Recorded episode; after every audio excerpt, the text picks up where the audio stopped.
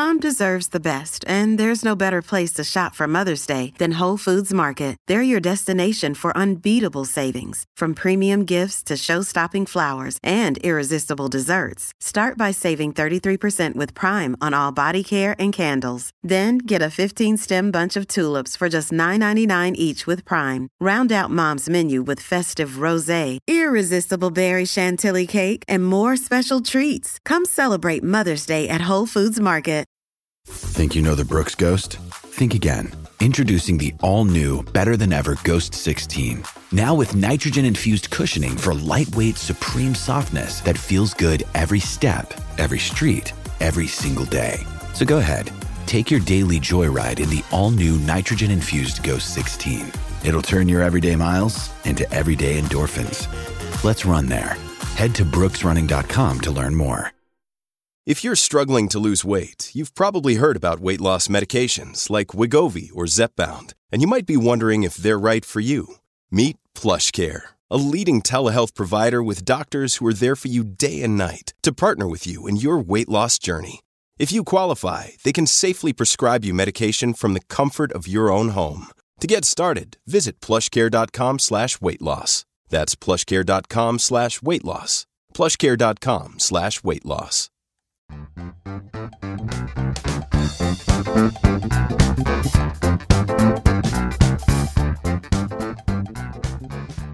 and welcome to the Analyst Inside Cricket. Simon Mann isn't with me today. He's heading off to Australia, so he's in the air at the moment. Uh, time for reflection, I guess, for him and for all of us. Um, we're still reeling from the harrowing testimony of Azeem Rafiq on Tuesday in front of the DCMS. It was powerful, it was emotional, it was really heart wrenching. I know I'm not alone in being shocked and ashamed at how he and clearly so many other cricketers of Asian extraction or other ethnicity really have obviously suffered. It's truly appalling. I feel like I've tried over many years to understand these situations and issues and attempted to engage with them, but I realise now how little we did comprehend what was really happening. We, as a community, have totally failed them, and in so many ways. The stories emerging today about Rafiq's own past mistakes should not obscure his vital message that our supposed culture of inclusivity and diversity is really a sham. We need to do so much more and in so many ways. And I'll give you an example. A few years ago, my son Billy was playing in a Colts game for Acton uh, against Osterley. And in the Osterley team, I came across some really talented, enthusiastic players of Afghanistani origin. Uh, you know, some 15 year olds, 14 year olds, brilliant left arm, fast bowler, brilliant batsman, clever leg spinner, and some great fielders actually as well. And they were really exciting cricketers. I was struck by how good they were. And I walked round the boundary, uh, sort of watching the game from different angles and chatting to some of the fathers and mothers who, who were there watching their sons play. And, you know, they were all mostly either born in Afghanistan or their parents were Afghanistani. And I said, oh, these guys are really talented. Have you any any of them played Middlesex under 15s? Or no, that was the answer. No, none of them had had any contact with Middlesex at all, and I've no idea why. But I thought, well, this is extraordinary. I mean, these guys could be absolute revelations in county cricket at junior level. And so I said to the fathers, look, I promise I'll mention this to Middlesex, and and I did. I, I did say it to, to a few people at Middlesex, but um, but you know, was there any proper engagement made? Not to my knowledge, no. I, I didn't follow it up. They didn't follow it up, as far as I know. And I just think these communities have felt so ostracised and alienated, and in many cases discriminated against and verbally abused as well. And no one, or not many people, have really listened or done anything about it. No wonder Rafiq does not want his children to get involved in cricket. Among many things that need to change is dressing room culture. That clearly is so obvious. What Rafiq and so many others in county and club dressing rooms as well have suffered was clearly blatant racism. Cricket dressing rooms, professional and amateur, can be harsh places and ugly truths are often spouted, but there's a line you mustn't cross, and that clearly has been to a terrible and astonishing degree. I told the story on a recent podcast actually about Marcus Trescothick and the fact that you know, when he came into the England side for the first time around about 2000, 2001, he was quite shocked by the, the sort of piss taking, Mickey taking, even sometimes worse in the England team. And he said to Nasser Hussain, who was captain at the time, surely we just need to be nicer to each other. Can't we can't we be nicer to each other in the team? And it was a perfectly reasonable request. And that applies to us all players, coaches, supporters, even armchair viewers. We want cricket to be a game for everyone. And as Stephen Fry so eloquently put in his MCC Spirit of Cricket lecture the other day, ironically the same day as Rafiq's testimony, he said, Unless our sons and daughters with a desire for a life in cricket are confident that cricket wants to have a life with them, the spirit of cricket's flame will flicker and go out. So, to explore this subject a little further, I invited into our virtual cricket club last night former England cricketer Dean Headley, now a schoolteacher at Stamford in Suffolk. He's the son of Ron Headley, the former Worcestershire and West Indies left hander, and grandson, of course, of the great George Headley, the Black Bradman, they called him. Dean was brought up in Birmingham by a white mother and a black father, and I actually played with him for a short time at Middlesex before I retired, and he eventually moved on to Kent and had a successful, albeit injury ruined career in the England team.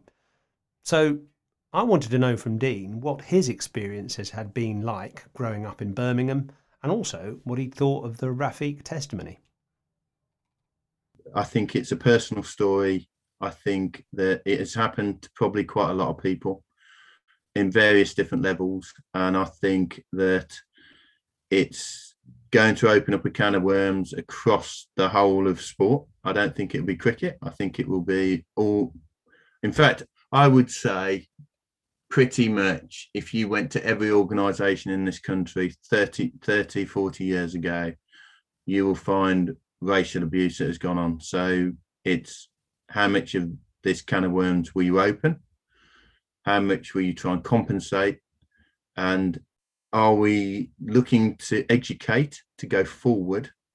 Um, I always say to people, if you don't teach young kids what racism is, how how, how can they be it? But we teach young children what racism is. We teach them what bigotry is. We teach them all this information, but we also forget. We also teach them how to be it. Um, and I ask that question a lot even at school. Why teach children about racism at such a young age? They can they can probably deal with it more when they're teenagers, but um, I think we, if we just centre on good manners, good respect, behaviours, and if we centre on behaviours and teach those, I don't think we need to teach behaviours just through, um, especially at a young age. Um, and also, you know, from, I mean, I've, I've got a situation where I've got my granddad, my dad, me. All I'll tell you is that what I went through pales in insignificance to what my dad went through. And then obviously what my granddad went through, my dad, it wasn't as bad for my dad. So it's um I think the world is getting better, but I think that we are I've got to be very careful here.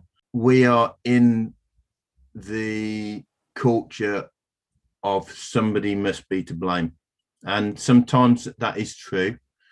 But I think that we are going to run down a route where everything, you won't be able to say anything to anybody. Um, and that's not decrying this case because I've not heard the details. Um, but I would say that, you know, when I played, I think the the second team circuit was a lot of clubs. There was a lot of bullying going that went on um, not just racism, but just general bullying. Um, and it was sort of seemed as um, a rite of passage, if you like. If you can get through this, you can get through anything. Um, and in some ways, they were right, but there are some people who, who don't get through it and get scarred by it. Hmm. So, what did you experience, and how did you get through it? Um, I got taught that. See, to be honest, anybody. I, I don't have a problem with people not people not liking me because of the colour of my skin. you know they, they've they've they've got a right to believe what they want to believe. However, I do have a problem if they try and influence others too. So for me, um, if I was in a bar and somebody called me a name, I wouldn't go fighting. I wouldn't. I wouldn't back away. I'd just like think. Really feel. I feel sorry for them. I would. I wouldn't make myself the victim. I make. I make them the person that I feel sorry for. that's that's that's my upbringing. It's a personal thing. My mom and dad, you know, they went through a lot. My my mom is white. My dad is black. Um, I, will tell you. I'll tell you a story. So when my mom and dad went to get married, uh, sorry, they got married. They were buying their house, and the road that they went to buy the house in the cul-de-sac. Um, my dad found out that the consortium was being formed by the men in the in that road to buy the house and sell it at a later date, so he couldn't move in. You know, so that that sort of thing. You know, my mum would have um, letters to the door, monkey lover. Um, you know, and and also and also people don't realise that sixty, you know, less than sixty years ago in nineteen, I think it's nineteen sixty four, um, the Conservative slogan in the Smethwick by-election, official slogan, and I don't know whether I can use this word, but I will. Um, if you want a nigger for a neighbour, vote Labour. That was an official, because I'm I'm just quoting a fact. That was an official slogan of the Conservative Party that they apologised only recently for.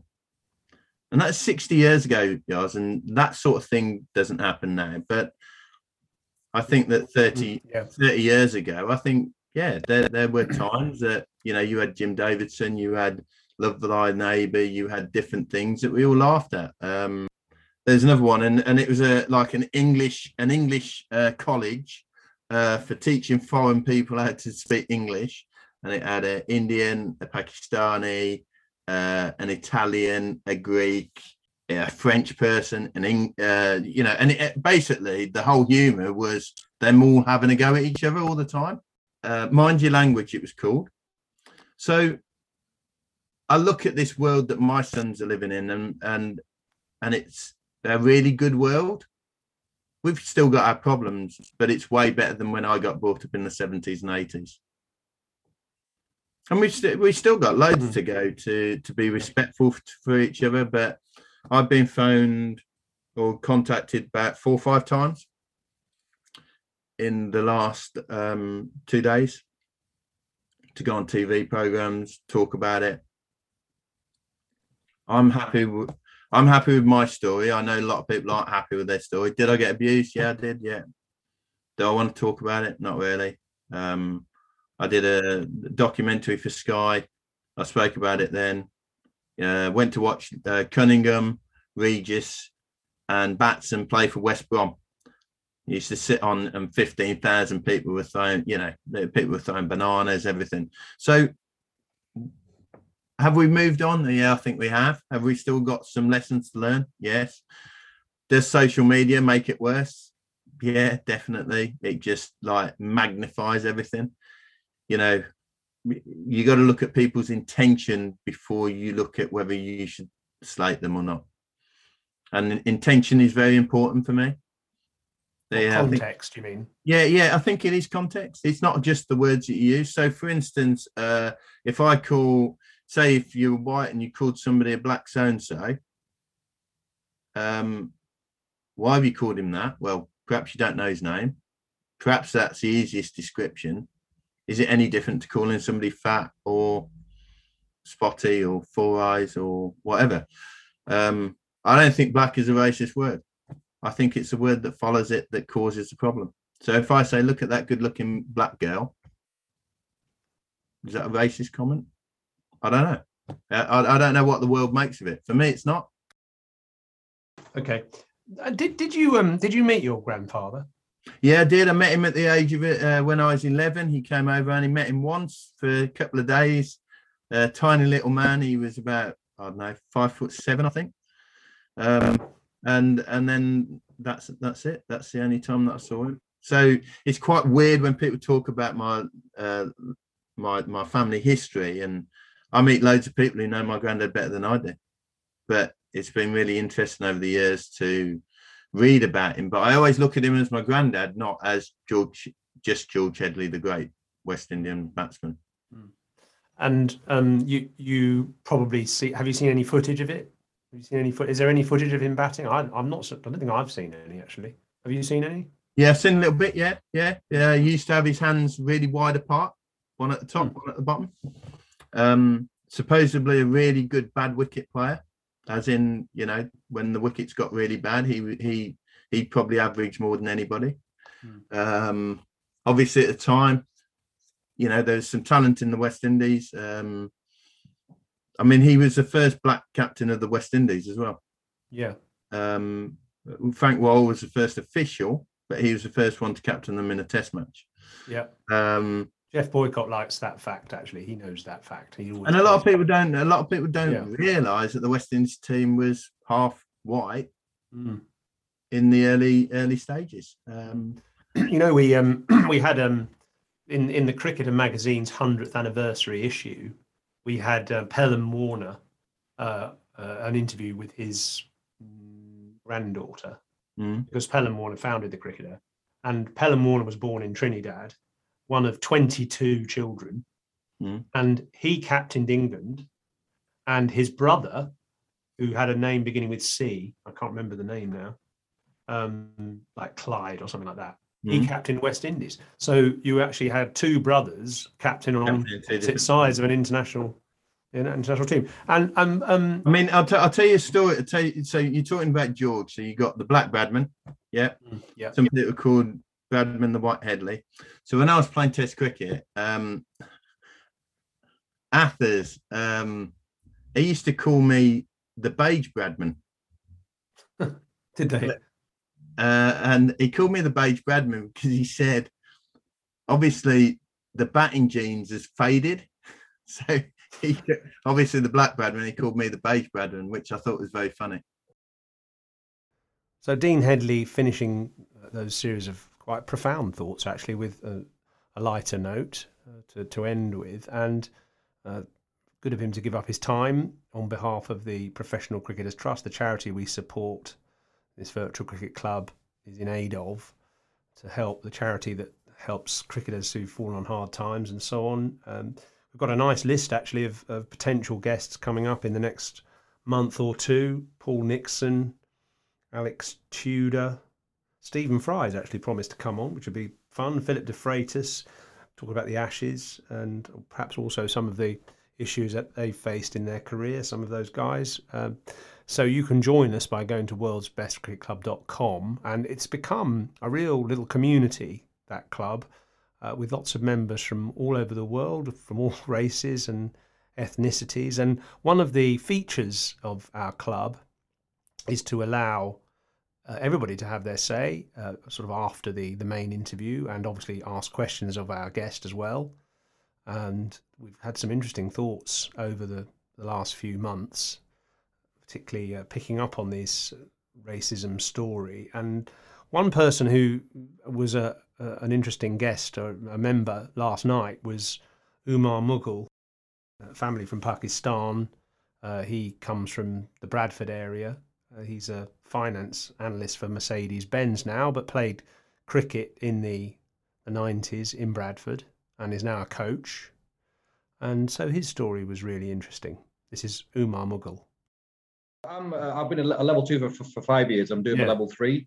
Yeah. Inter- interestingly, I played in the Bradford League um, in the 90s. So mm. I think to put it in a nutshell, I think when you say when you say institutionally racist, that means everyone's racist, but that's not the case. I'd say directly, the guys I played with, probably two or three out of the, the 11 were openly racist and would crack jokes and whatever.